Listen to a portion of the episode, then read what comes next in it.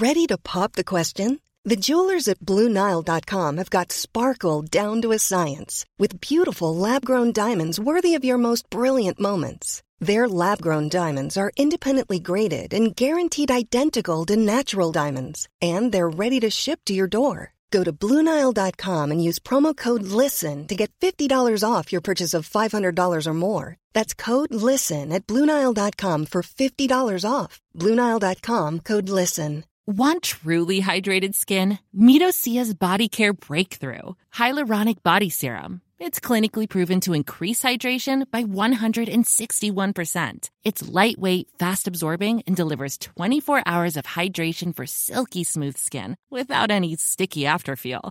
Treat your skin to clean, vegan skincare from Osea. Get 10% off your first order with code SUMMER at OseaMalibu.com. That's O S E A Malibu.com code SUMMER. Welcome, everybody, to Dan Snow's History. This episode is first broadcast on the 18th of June. Now, the 18th of June is one of the many anniversaries that we talk about on this podcast.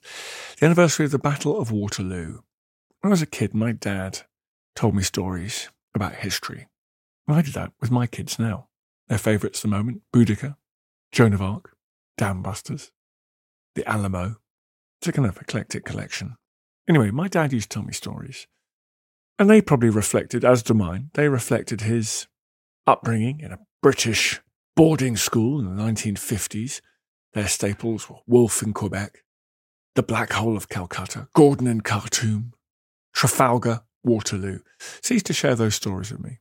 And I remember I found Waterloo so compelling. It was a remarkable battle, the end of a military career of one of history's greatest soldiers, generals, and statesmen, Napoleon Bonaparte. A battle that for hours and hours on that long June day looked like it could have gone either way. A battle that pitted Napoleon's veterans against a polyglot allied force, some veteran British units from the Peninsular War, allied with Dutch and what we'd now call Belgian troops, and the Prussians making their dramatic late afternoon arrival on Napoleon's eastern flank to crash into Napoleon's army and possibly deny him the victory that would have opened the road to Brussels and perhaps driven a wedge through the grand coalition facing him. We will never know. Because on the evening of the 18th of June, Napoleon's final gamble, an attack by the Imperial Guard, the Imperial Guard, who had never broken in the face of an enemy before, came face to face at the top of that infamous ridge with the British Guards. They exchanged musketry, and the French broke and ran back down the hill. It was the end for Napoleon. He got in his carriage, escaped the battlefield, and he would abdicate a few days later. And I remember when I was a kid, my dad would say to me, We'll go to the 200th anniversary. And I said, 2015? I found it extraordinary I'd even be alive that long. I'd be in my late 30s. The whole idea was just hysterical. Well, 2015's come and gone, folks. 2015's come and gone. In fact, we're closer now to 2025. But my dad and I did go to that reenactment and it was a very special experience. I also that summer started a podcast. I started this podcast, Dan Snow's History Hit. And the first guest I had on was my dad. And we told the story of the Battle of Waterloo together. That episode's been repeated a couple of times and it's been listened to by lots of you, and I'm very grateful for that. On this anniversary of Waterloo, I want to repeat another episode I've done on the battle. It features historian Zach White. He has set up the Voices of the Battlefield campaign, it's an oral history project featuring 41 recordings of eyewitness testimony from the campaign. So in this podcast, I talked to Zach and then we listened to a couple of the accounts from the 10 year old triangle player who was on the battlefield to Wellington's own remorse at the horrific bloodshed. I really enjoyed recording this episode with Zach, and I hope you enjoy listening to it. If you want to watch our documentary about the Battle of Waterloo, it's available at historyhit.tv. Lots of wonderful historical content there, a lot of it planned to dovetail with the audio content we put on this podcast. So please head over to historyhit.tv and check out our Waterloo documentary. And actually, there's a Battle of Austerlitz documentary on there as well. If you're a real Napoleon fan, you want to check out the highs and lows in Napoleon's career, they're all there. 10 years apart, 1805, 1815, a long 10 years. In the meantime, everyone, here's Zach White with his wonderful oral history. Enjoy.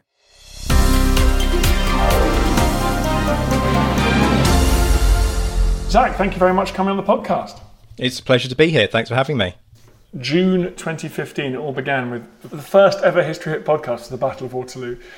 So it's really good to be discussing it again, but with a bit of a difference. You've picked out some primary sources, some oral history, and it'd be good to hear those and then discuss them. Battle of Waterloo, June 1815, Napoleon's final battle.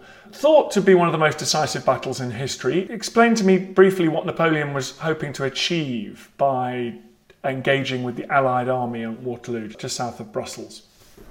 Well, Waterloo's quite an odd battle in the sense that it should never really have happened, because in 1814 Napoleon had been beaten by the Sixth Coalition, had been exiled to the island of Elba, but very quickly got bored. And as the Allies started to squabble amongst themselves, as they no longer had that kind of unifying purpose of fighting Napoleon, Napoleon saw his opportunity really to come back. He knew that the Bourbon monarchy, which had been restored on the French throne, was deeply unpopular and he, he saw an opportunity to sort of divide and rule his opponents. And so he returned in March 1815. The army flocked to him, although there's a lot of debate about whether or not the civilians really wanted him to return. And with Napoleon back on the throne, the coalition allies had a unifying purpose again, and they unilaterally agreed that they would not conclude a separate peace with Napoleon until he had been comprehensively defeated which left Napoleon with a problem because he knew that he couldn't beat off the forces of Austria, Prussia, Britain, and Russia. And so he had to find a way to right the balance back in his favour. And the best way to do that was to strike at two armies which were based in Belgium an Anglo Dutch force under Wellington and a Prussian force under Blucher, which he did in this really daring move on the 15th of June where he launched his army down a gap between the Anglo Dutch army and the Prussian army because he looked at their lines of communication and realized that they ran in opposite directions to one another. And because of that, he intended to use his army as a, a battering ram, sort of to try and smash through two gates and force these two armies to swing backwards away from each other so that he could defeat each one in turn. And it very nearly worked. On the 16th of June, there are two uh, twin battles in effect at Quatre which is Wellington's battle, and Ligny, which is Blucher's battle against Napoleon. And Napoleon won at Ligny, but didn't manage to crush the Prussians as he'd intended. And because of that, Wellington was able to pull back towards Waterloo. The Prussians under Blucher had pulled back towards Wavre, and Wellington and Blucher had an agreement that if Wellington stood and fought at Waterloo, the Prussians would march to his aid. And so Wellington stood and fought, and it turned into a really horrendous bloodbath in a very confined area that's barely three miles wide and a mile between the Anglo Dutch and French positions. It's estimated that anywhere between 40 and 60,000 men died, and the estimates on numbers are just crazy in terms of disparities. It was a really drawn out affair. Wellington described it as the closest run thing that he ever saw. It started with an artillery barrage on the British position that began at 11:30. There's a very well-known almost siege confined within the right flank of the Allied position of Hougoumont, a farm chateau, where the Dutch force, alongside the British Guards, defended this vital forward position against relentless attack all day. About one o'clock, Napoleon launched what was meant to be his main sort of hammer blow on the Allied centre, sending forward an entire corps under d'Erlon, about 12,000 men, to just smash their way through the Anglo Dutch lines. And it came very close to working. Zach, I want to stop you there because I can see you've got these wonderful oral accounts, and there's one that actually refers to d'Erlon's attack. So let's go through the battle now. You've given us the background. Let's go through looking at these accounts. You want to start with the one from Eamon O'Keefe from Merton College, Oxford, is reading an account by John Scott who was a triangle player in the Black Watch. Quickly tell me what a triangle player is, and also just tell people about the regiment that is the Black Watch. The Black Watch is an iconic Scottish unit, has a brilliant pedigree of holding its own, and was a really trusted unit from Wellington. A triangle player was exactly what it sounds a musician. This lad was only about 11 or 12 at the time, and his role was to play the triangle within the regimental band. And a lot of bandsmen were, as Eamon's work has shown, actually used not to play music during battles to try and drown out the cries of wounded, but instead were there to act as stretcher bearers to carry the wounded away. But this 11 year old clearly couldn't carry anyone away, so he was just sort of left to his own devices over the course of the battle. Right, let's hear from him now. I was brought up in the army and was in Belgium in June 1815. What I had to do was play the triangle. I was in the Black Watch, but my arms weren't much, just a pistol and a small sword. Quatre Bras was a good deal worse than Waterloo, in my opinion. My father spoke Gaelic as well as English, and a lot of the Black Watch spoke Gaelic. But Wellington said he would not have it, for by the living God he would have every man speak English. After the Battle of Quatre Bras, we got a rest, and then we had to march to Waterloo. About 11 o'clock on the night of the 17th of June, it commenced to rain heavily. The rain poured as hard as it could, and what a night that was! It was in a potato field we were in, but I wrapped my cloak around me and got a good sleep. I remember I lay just on the side of a little bank, and the water was running down on both sides of me, while in the morning there were two inches of mud around us. At daylight we were up, and each of us got a glass of rum and a ship's biscuit. As for the battle, I remember very little. It was nothing but fighting and excitement. All day long the fighting went on, but the smoke hung so thick around us that we could see little. There was nothing but firing and shouting on all sides. I was not frightened. I was too excited for anything. I played my triangle and shouted Scotland forever till I was hoarse and could scarcely speak a word. I never got a scratch, but I think it must have been my height that saved me. I was so little that I had not much risk to run. So there we go. That was Eamon O'Keefe from Merton College Oxford reading John Scott's words. Interesting to remind ourselves. Well, first of all, it was an Allied army, so there's lots of German units, Dutch, we'd now call Belgian. But even within the British army, there was a huge preponderance of Irish and Scottish troops, weren't there? There absolutely were. A chap called Jim Deary at Maynooth University in Ireland has been doing some brilliant work on this, and he's found that even within the regiments that were named as English regiments, there were about a third of troops who were recruited from Ireland. So, in many respects, there's this huge Irish contingent, and it's really interesting to hear the extract pick up on the use of Gaelic, which was obviously a, a, language of Ireland, but also a language of Scotland, and that kind of attempt to suppress that. And it's really interesting how that reflects how Waterloo is used later on to kind of forge this British identity around the fact that soldiers from all four nations within the United Kingdom had fought and served to distinction in the Napoleonic Wars. And there's a lot of mutual respect between English, Scottish, Welsh, and Irish troops about the fact that they can completely depend on one another to fight as hard as they need to do. Also, he mentions the conditions the night before the battle. I mean, it was famously miserable, wasn't it? And one of the reasons Napoleon lost was because of the thick mud, so he couldn't get his guns in order. But it sounds, in fact, a grim couple of days in the lead up to battle. It was a really grim night. And it's interesting what you say about the mud, because that's one of the things that I've been asking people as part of this Waterloo Remembered program that I've put together about the role that the mud did or didn't play. And there's a, there's a lot of debate about whether or not the ground could have dried out anymore within that couple of hours. Because for those who haven't been to the battlefield itself, the ground is clay. And so it just retains the moisture. And if it's rained the night before and you go walking on the battlefield, you find it just cakes to your shoes, regardless of what time of the day. So it's a really interesting point that you raised there about that debate on the mud. But the conditions were awful. John Scott seems to be one of the lucky ones in that he got some food. And when you read a lot of accounts from the British troops during this period, actually what they do the night before is they go in search of plunder. And they plunder the locals of food and so on to be able to eat the night before the battle. And the officers just turn a blind eye to it because they know their men have got to eat to have the strength to fight the next day.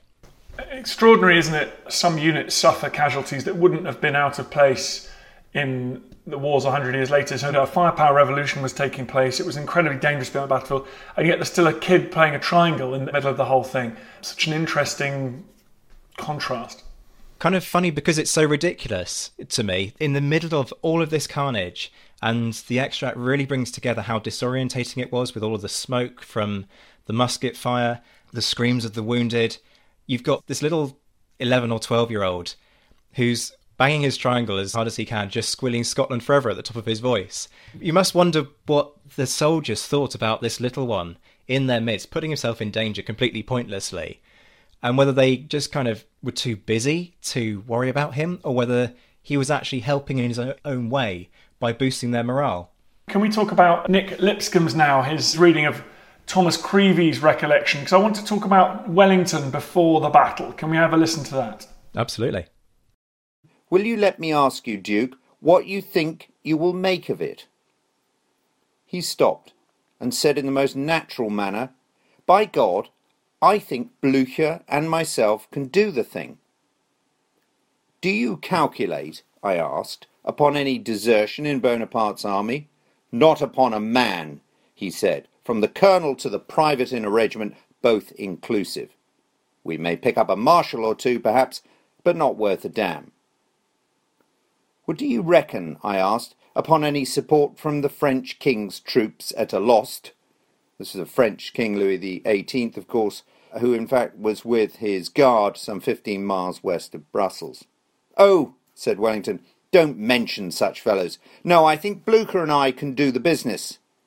And then, seeing a private soldier of one of our infantry regiments enter the park, gaping at the statues and images, there, he said, pointing at the soldier. It all depends on that article whether we do the business or not. Give me enough of it, and I am sure. Well, that was Thomas Creevey. What was he doing near the Battle of Waterloo? Well, Creevey was a Whig politician, and he went to Brussels because of the ill health of his wife.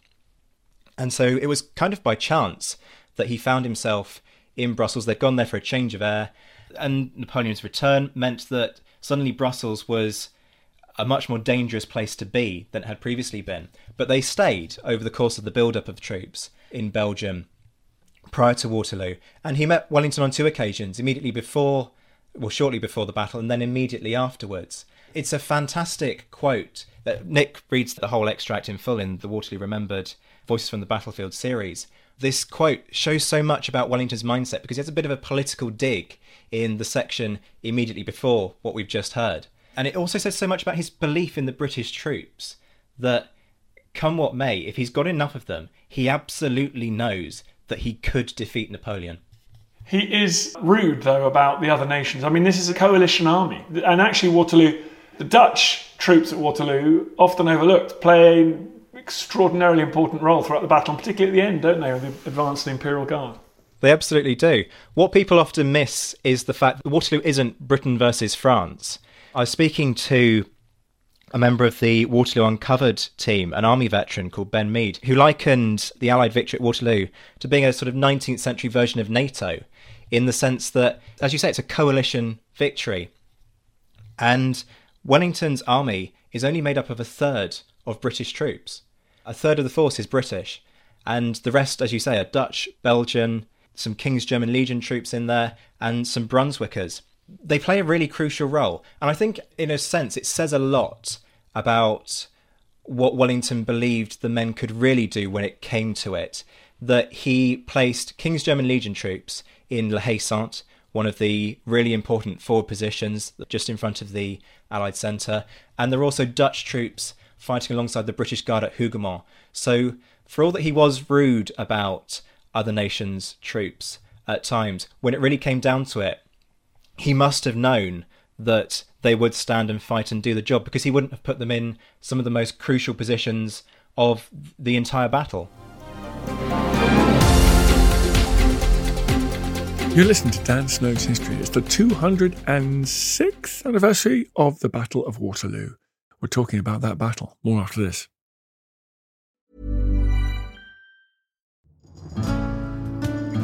I'm Professor Suzannah Lipscomb, and on Not Just the Tudors from History Hit, I'm looking for answers to the big questions about every aspect of life in the early modern period. Like, how did the memory of Anne Boleyn continue to influence the court of her daughter, Elizabeth I? How were fairies brought to life on the Elizabethan stage? And how did the arrival of male only doctors threaten the lives of women? In other words, not just the Tudors, but most definitely also the Tudors twice a week, every week. Subscribe now and follow me on Not Just the Tudors from History Hit, wherever you get your podcasts. When you're ready to pop the question, the last thing you want to do is second guess the ring. At Bluenile.com, you can design a one of a kind ring with the ease and convenience of shopping online. Choose your diamond and setting. When you find the one, you'll get it delivered right to your door. Go to Bluenile.com and use promo code LISTEN to get $50 off your purchase of $500 or more. That's code LISTEN at Bluenile.com for $50 off your purchase. Bluenile.com code LISTEN. Looking for the perfect gift to celebrate the moms in your life? Aura frames are beautiful, Wi Fi connected digital picture frames that allow you to share and display unlimited photos. It's super easy to upload and share photos via the Aura app. And if you're giving an Aura as a gift, you can even personalize the frame with preloaded photos and memories. And also remember, when using messaging apps, they shrink the photos. You cannot print those out. You cannot blow them up. This is high quality imagery going to one of the most important people in your life. The Aura app is super easy to set up, takes about two minutes, and you're going to love it. There's free unlimited storage, add unlimited photos and videos, and invite as many people as you want to a frame. Right now, Aura has got a great deal for Mother's Day. Listeners can save on the perfect gift by visiting auraframes.com to get $30 plus free shipping on their best selling frame. That's A U R A frames.com. Use code Dan Snow at checkout to save. Terms and conditions apply.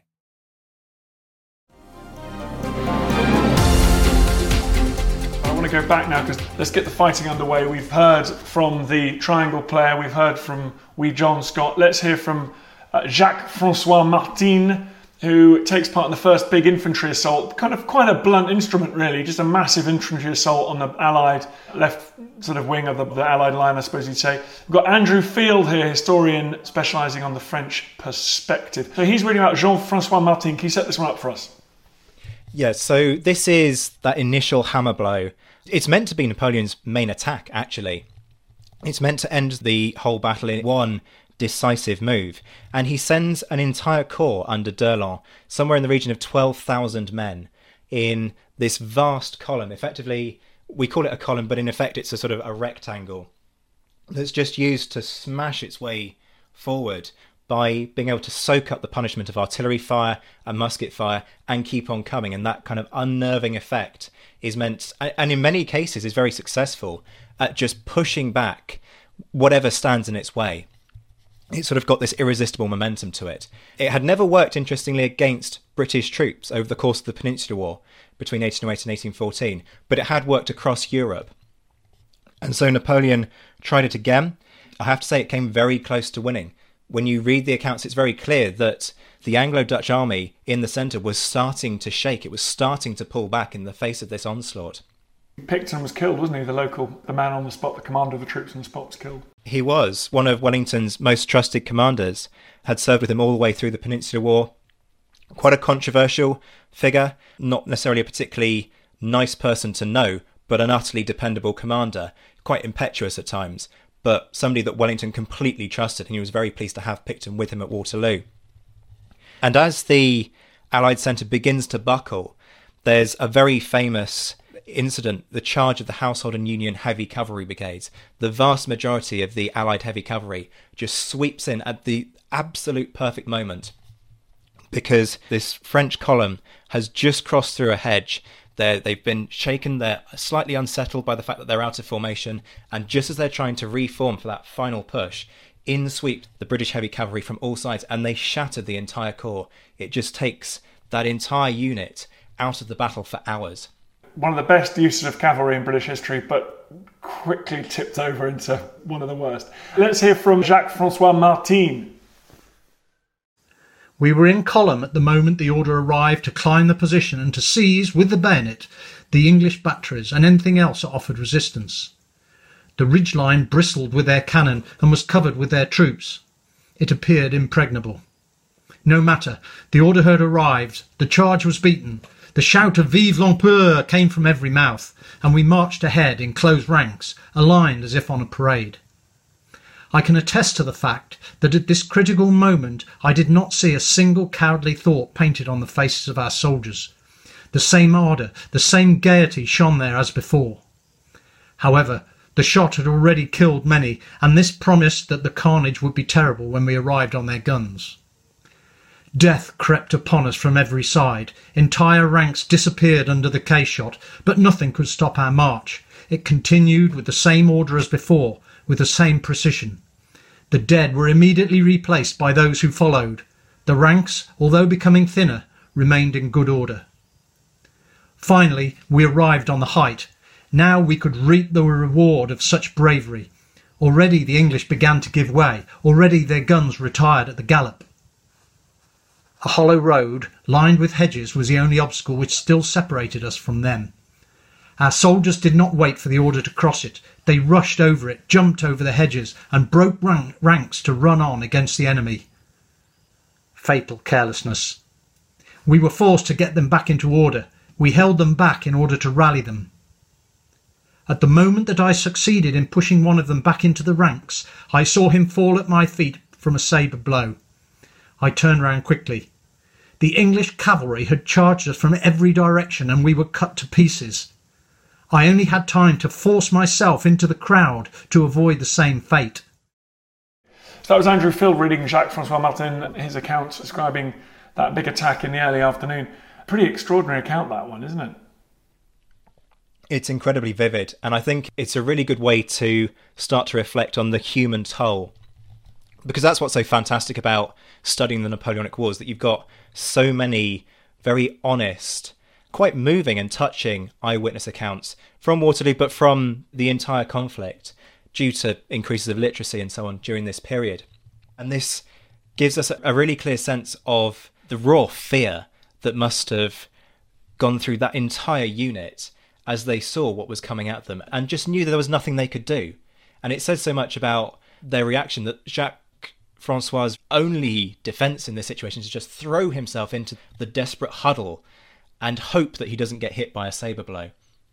And then the British cavalry overreach. They charge off towards the French guns, and they in turn are counterattacked, and it's a bit of a disaster for the British cavalry in the end. There, the battle moves on. It starts to focus, as you mentioned earlier on, over on the western flank of the ally of the battlefield, but also another big, solid sort of farmhouse building, La Haye Sainte, right in the middle, a huge anchor for the Allied army. And we've got another reading from Haley Stewart here from the University of North Texas. She's got Major George Baring, the famous major who was serving with the King's German Legion. Who was Baring and who were the King's German Legion? Baring was um, one of the more senior commanders within La Haye Sainte on the day. This is a beautiful account that we're about to hear. And the King's German Legion has a really interesting history that I explored with Haley in a specific interview on the KGL and, and their role within Waterloo. They were raised in Hanover when Napoleon moved into Hanover and people didn't want to be kind of drawn into Napoleon's armies. They wanted to serve with the British. They're another unit that has this really dependable reputation. Admittedly, that unit became kind of watered down as they weren't able to source new recruits from Hanover, and so they had to make up the numbers with deserters in some cases from the French army. But nonetheless, another unit that could be utterly trusted to hold the line and has a great reputation and was really respected by the British troops, which is quite rare because quite often the British rank and file were quite scathing about other nations, particularly the Spanish and sometimes the Portuguese. Let's hear from Haley now. Many of the men, although covered with wounds, could not be brought to retire. So long as our officers fight and we can stand, was their constant reply, we will not stir from the spot. It would be injustice to a skirmisher named Frederick Lindau if I did not mention him. Bleeding from two wounds in the head and carrying in his pocket a considerable bag of gold he had taken from an enemy officer, he stood at the small back barn door and from thence defended the main entrance in his front. I told him to go back, as the cloth about his head was not sufficient to stop the strong flow of blood. He, however, as regardless of his wounds as of his gold, answered, he would be a scoundrel that deserted you, so long as his head is on his shoulders. That was Haley Stewart from the University of North Texas reading out Major George Baring's account. The steadfastness of the rank and file really come through there. And La Haye Sainte was a brutal fight all, that went on all day and swung both ways. Wellington was very rude about his own troops. They were the scum of the earth, he said, and they were drawn from the lowest socioeconomic groups in late 18th, 19th century Britain and Ireland. Why did they fight? And in this case, you know, Germans, you know, probably fairly tenuous connection to, by this stage, the British king. Why did they fight so hard at Waterloo? I mean, it's just ferocious. They absolutely do. I think it says so much about the KGL, particularly at La Haye Sainte, that the reason that the farm falls is actually because they run out of ammunition. They can't get the ammunition for their guns, partly because the farm ends up being sort of slightly cut off. And they don't pull out when they've got a couple of rounds left. They wait until they've fired every last shot and they fight their way out with bayonets, which says so much about their tenacity. In terms of why do they fight, this is another really big, fascinating topic and something that I've been interested in for years. And I think it comes down to a few things. One is camaraderie between their comrades, that actually, as a unit, and particularly as a mess, they trust one another to keep fighting because they know that their collective survival depends on everybody doing their bit. In terms of loyalty, there's certainly a degree of loyalty to the unit and the unit's history. Personally, I don't really believe that there was any devotion to king and country. I know a lot of is made of that, but during this period, the idea of these men without any real rights being invested in some kind of political system, there isn't really any sense that, from what I've read at least, that they fight for their king. They fight for each other and they fight for the reputation of their unit. Well, we see the sort of climax the battle arriving after La Haye falls. Napoleon launches Imperial Guard up the hill. They are greeted by a barrage of musketry from the British Guards and some Dutch troops, and they break. And the battle is over. The French army retreats in chaos. Let's hear again from Nick Lipscombe, who's a historian, reading Thomas Creevey's recollections. Creevey, if you remember, was the Whig politician's actor, has been telling us about, he was in Brussels.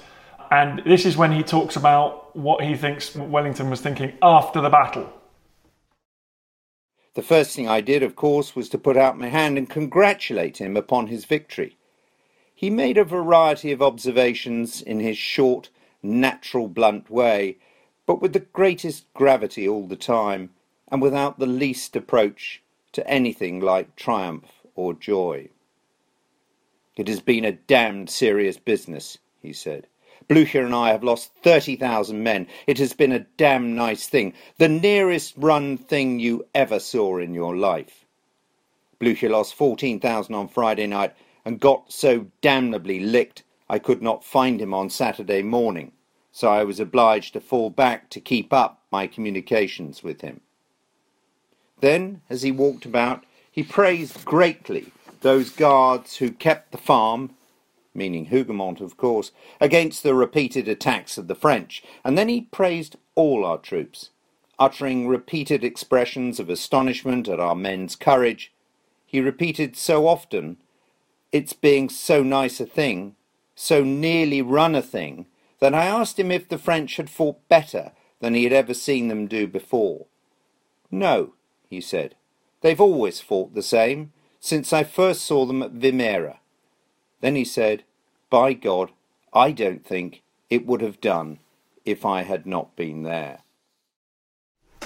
So, Zach, Wellington was quite somber, not just from this Creevey account. We know from his other writing and the other things he said, you know, he was not euphoric after that victory, was he? Not at all. Wellington was really deeply affected by Waterloo, but I think he also was deeply affected on other occasions when there had been these absolute bloodbath style battles. After the siege of Badajoz in 1812, which was a really horrific assault on some really well defended breaches into the city, it's estimated about 4,000 men were killed in a really confined space. He walked the breaches and was found weeping by Picton, who we mentioned earlier. And Picton had no clue what the matter was with Wellington. He turns around and says, What's wrong with you? And Wellington realized that he couldn't actually explain the situation to Picton because he didn't get it. But essentially, he was crying because he'd seen so many of his men killed. And for all that Wellington was very rude about his men, calling them the scum of the earth, as you say, and did so on multiple occasions, he certainly didn't like them. He recognised their dependability and he was never one to waste his men's lives.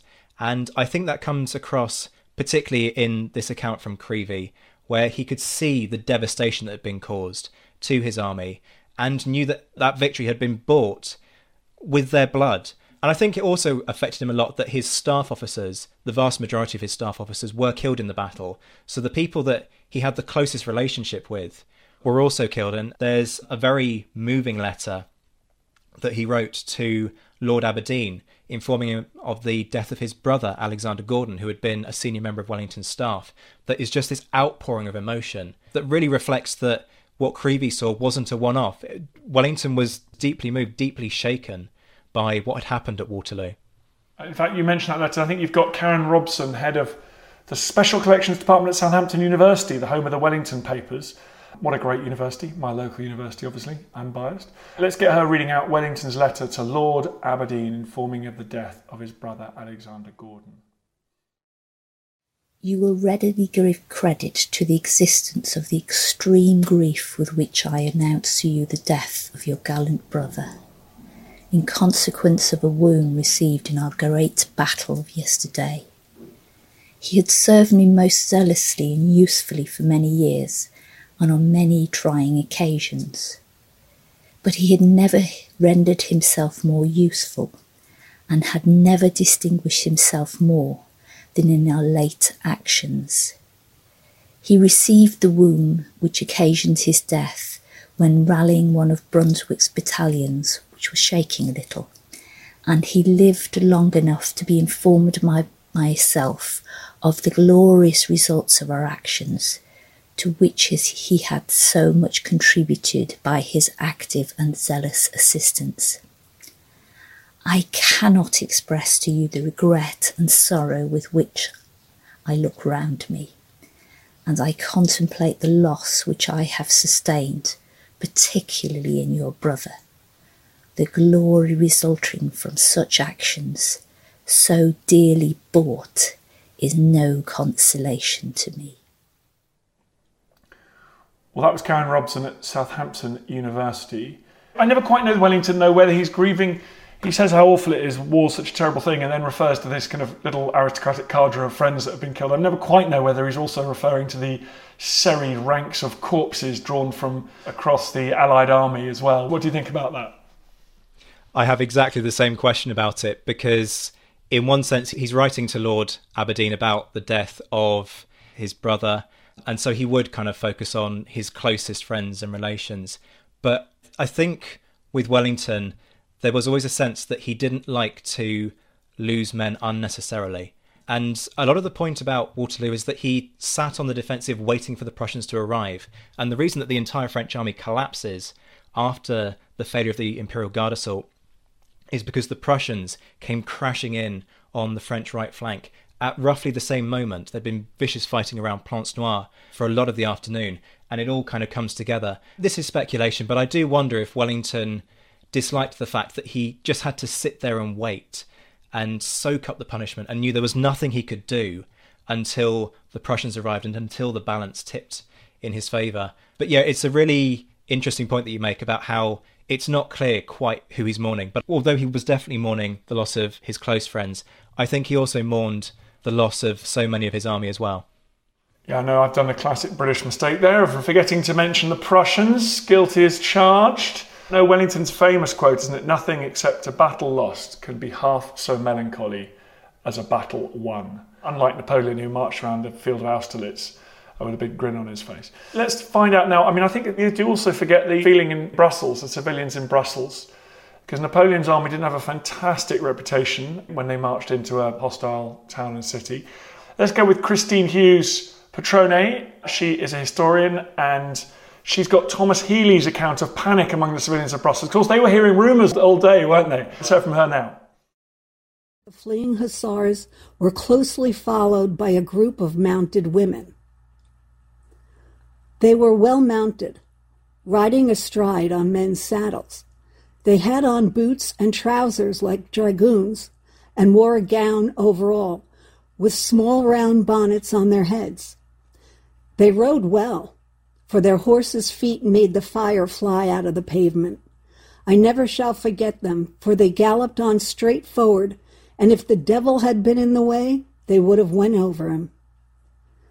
Fancy the quantity of baggage that follows a regiment of soldiers in England say 600 or 700 men, And then fancy the baggage hospital wagons, ammunition carts and wagons, officers' baggage animals, etc., etc., belonging to an army of 70,000 men, besides the roads full of soldiers advancing and wounded leaving the field. Every road leading to the field crammed up with all the above requisites of the army. And then, all in a moment, the word comes like wildfire, crying, The British are beaten! Retreat! Retreat! The whole of this mass wheels round immediately and begins to gallop, but of course cannot proceed, for at about every 30 or 40 yards a concussion takes place, and there they all are down together. At one spot on the road, above 20 horses were killed, and, of course, the men shared the same fate. Right, that was Christine Hughes Trenet, a historian specialising in these primary accounts of Waterloo. I mean, it's one thing to be on the battlefield, but it wasn't much better to be 20 miles to the north or whatever it was, 15 miles to the north in Brussels, because you would have been very vulnerable to what was going on down south and unable to do anything about it. You know, in some ways, I wonder if, although it's not as bad as being there and risking your life from all the flying bullets and cannonballs and so on, in a way, it's sort of worse because not only is there nothing you can do about it, but you're hearing all of these rumours. And there's a really famous incident that causes panic amongst the population, partly because Brussels has a significant British expat community, and they didn't particularly want to be caught up in Napoleon's troops sweeping into Brussels. But there was genuine panic when some hussars from the Duke of Cumberland's regiment fled from the battle and they streamed into the city claiming that the French were on their heels. And actually, it was a load of rubbish. And people have been quite harsh about that unit, but actually, it's more like a yeomanry unit. They're sort of volunteers. They probably shouldn't have been anywhere near the battle anyway. They weren't really up to the task. But it causes this huge panic and people's kind of streaming into the streets and causes absolute chaos as people try and get away because they are fearful of the consequences of this victorious French army. Terrifying stuff. Well, thank you so much for that. That's a wonderful collection. I hadn't heard of some of those before, so thank you for bringing those to my attention, everyone who's listening. Where can people get to grips with this project and hear more of these sources? Sure. So it's part of a big fortnight long project called Waterloo Remembered, which is being hosted on a podcast that I run called The Napoleonicist. It's no competition for History Hit, of course, so don't worry. And it came out of the fact that we can't come together to commemorate Waterloo like we normally would because of the coronavirus situation. And so across 14 days, I've got interviews with a large number of experts from across the world, 10 in total, talking about all aspects of the battle, things from the legacy of Waterloo to things like Waterloo Uncovered, which is this brilliant project that a charity that seeks to provide rehabilitation for armed forces veterans, carrying out archaeological digs on the battlefield itself, and a range of other things. I've also particularly emphasised the forgotten role of Prussians, King's German legions, and so on.